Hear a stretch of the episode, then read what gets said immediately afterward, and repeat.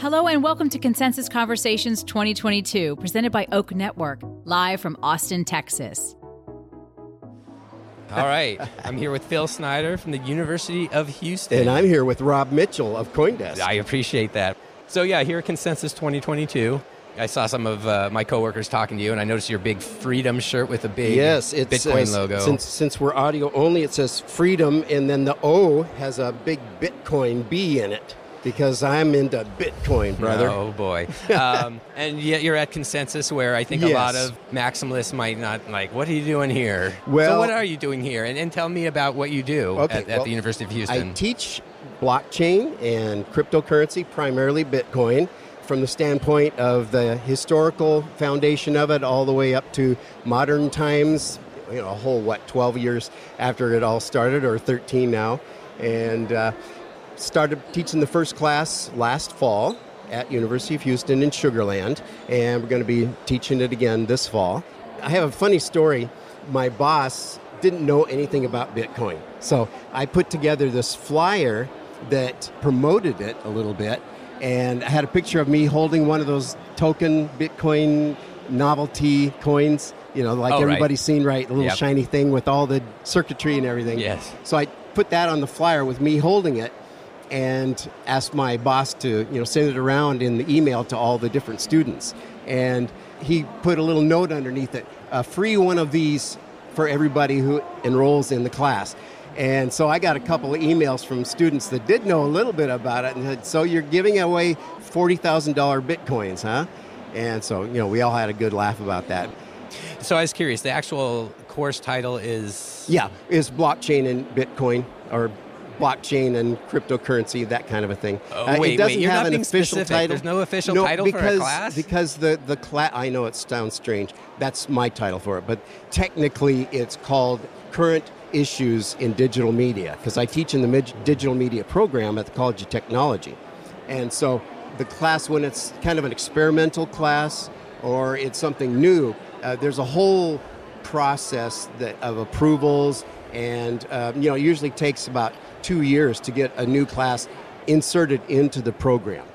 Uh, obviously it was good because they're renewed it again for this year. And i also teach video production and animation 2d and 3d animation there at uh, university of houston it's, it's the sugarland campus Ooh, very cool. Do all the students know it's Bitcoin focused, not the whole? well they find scene? out pretty quick But And, but do know, they know when they sign up? Are- Uh, no, they- no, they don't. Okay. Um, they, they know from the little picture of me holding the Bitcoin token that, uh, yeah, okay, it's Bitcoin. But I did find out, much to my chagrin, that uh, several of them that knew a little bit about crypto before that had bought Doge and lost money on it, of course, and that kind of stuff. But uh, a little bit of my background when I. Um, before I got into uh, teaching at University of Houston, I was in LA and I used to do voice acting. And as a matter of fact, I was the voice of Jiminy Cricket for about four years. what does that sound like? Well, it sounds like this. It and does. I, I, I Can we do just- the rest of this interview with that voice? So I heard this ad promoting Fort Bend County in Texas, which we found out later is that's where Sugarland is. That's where the Sugarland University of Houston campus is. But they had this ad promoting people to move to Fort Bend County. And um, I'm thinking to myself in the Jiminy Cricket voice, well, let's see now. When you wish upon a lone star. Are you allowed to sing in that voice? I'm, I'm allowed to. I can talk as much like Jiminy Cricket as I want to. Okay. But I did uh, the voice of Jiminy for um, Kingdom Hearts, for Dream Drop Distance, and recoded a couple of the, the games, and then they did some redos on them and that kind of thing. And so, and a few voices for the parks, and I did a lot of character acting for commercials and you know things like that. Okay. Wow, LA this area. is fascinating. I'm worried it's off the topic we're here. for Hey, today. what's up, Doc? Thanks a lot for having me on your show, Rob. Maybe you can cut some promos for us. I probably could. That Fed makes me very angry indeed. I think I'm going to have to disintegrate them. So let's talk a little bit more about uh, not your voices. I love your voices, but Okay, I, I okay. I'm trying oh man, I did not expect this to go this way. Um, so, as your class, Yes. I'm just Yeah. really curious. Yeah. Do you get some people showing up in that class who are disappointed it's just Bitcoin? Oh no! I, at least they haven't expressed it. Now, I go straight forward. I'm very, I would say, I'm a Bitcoin maximalist because Bitcoin is the only truly decentralized protocol and network that there is. Uh, all the other ones are less than by a, you know a quantum level, and you know I believe that a lot of them, whether it's a, a project that's an altcoin or um, you know some other protocol, a different you know blockchain or something like that, that there can be some utilitarian use for that. But Bitcoin is is utterly unique. Will always be completely unique and pristine, and it's like a virgin birth.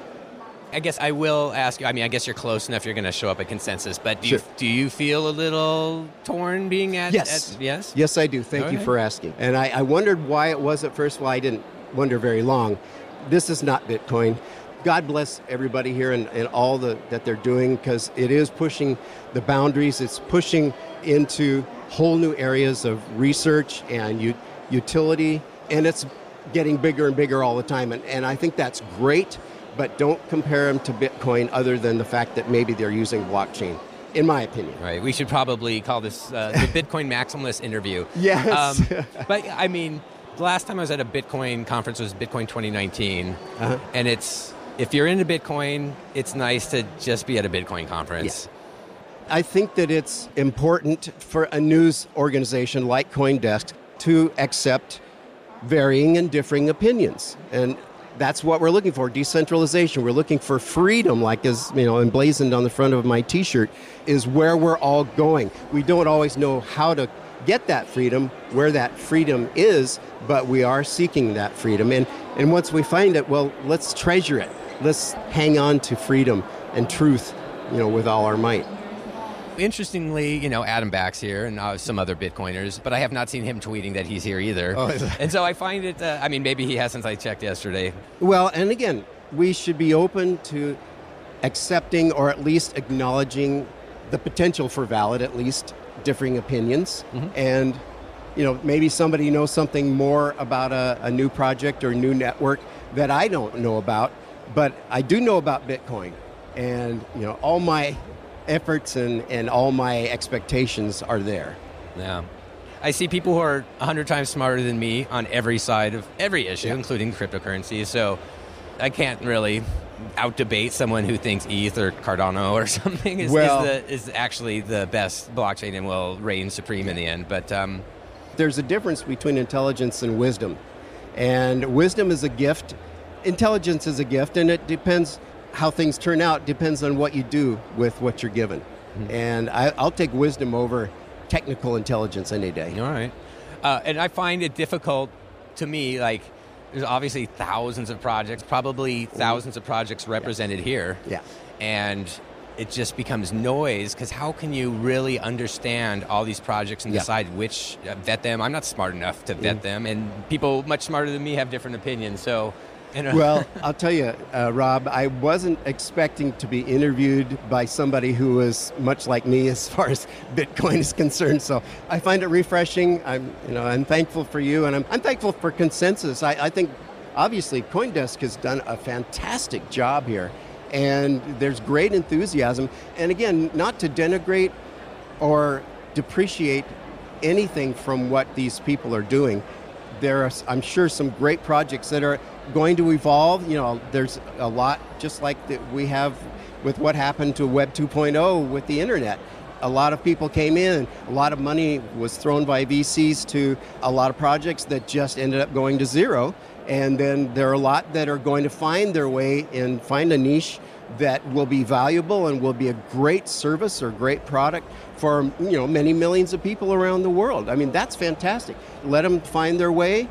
I myself though will you know stick with Bitcoin and whatever that means. You know whether I may not become a billionaire, but I do have something a solid financial foundation for to ha- pass on to my grandkids. I love Michael Saylor and I really appreciate what he does. I think very much along the same lines as he does, except without all the extra zeros at the end. and it is tough because you can see people become very rich on projects that pump and dump it is, it is just so random what things can pump but what Elon Musk can do. Yeah, exactly. But then there's that just gets everybody's like, you know, ooh, I want to do that. And then that's why almost any new project, I think, if it's promoted right, Yeah. can, you Yeah, know, yeah. seem It- like a, a real thing. And and again, you talk about promotion. Promotion is the oil and the gas that runs this whole marketing engine and and promotion for all these different projects. But Bitcoin, of course, has no CEO, never has, never will. No booth And- here. And and and no booth here. and it will never have any advertising. It has never had any advertising. Uh, it's like it's kind of like Tesla in that way. Tesla doesn't advertise, and Elon Musk you know, talks about that quite a bit. It's the value of the project itself draws people into it. I should mention, give a shout out to Texas Blockchain Council because I'm a member of them, and they're um, sort of project ignorant, uh, I should say agnostic, that's the term I was looking for. They don't really promote specific projects, but they're at least inherently pro Bitcoin and primarily for Bitcoin because it's, it's the best project. All right, now I feel like we are just like Bitcoin shills here, Yeah. but but it, it'll be some diversity on CoinDesk. Um, maybe I'll wrap it up and see. Do you have a nice history lesson you give about Bitcoin that might be interesting to hear? Well, let's see. Okay, Satoshi Nakamoto could well have been an angel from heaven. Now, I'm not talking about an angel like Moroni, if you're familiar with Mormonism. Uh, I'm talking about uh, a real angel who tells the truth and gave bestowed upon mankind the protocol, the network of Bitcoin. So I see it as a gift from God. That's a history lesson. That sounds like a Uh, well, else. we're his, history, short history, so All right. going back to Satoshi. But I can say, along with uh, Porky Pig. That's all, folks.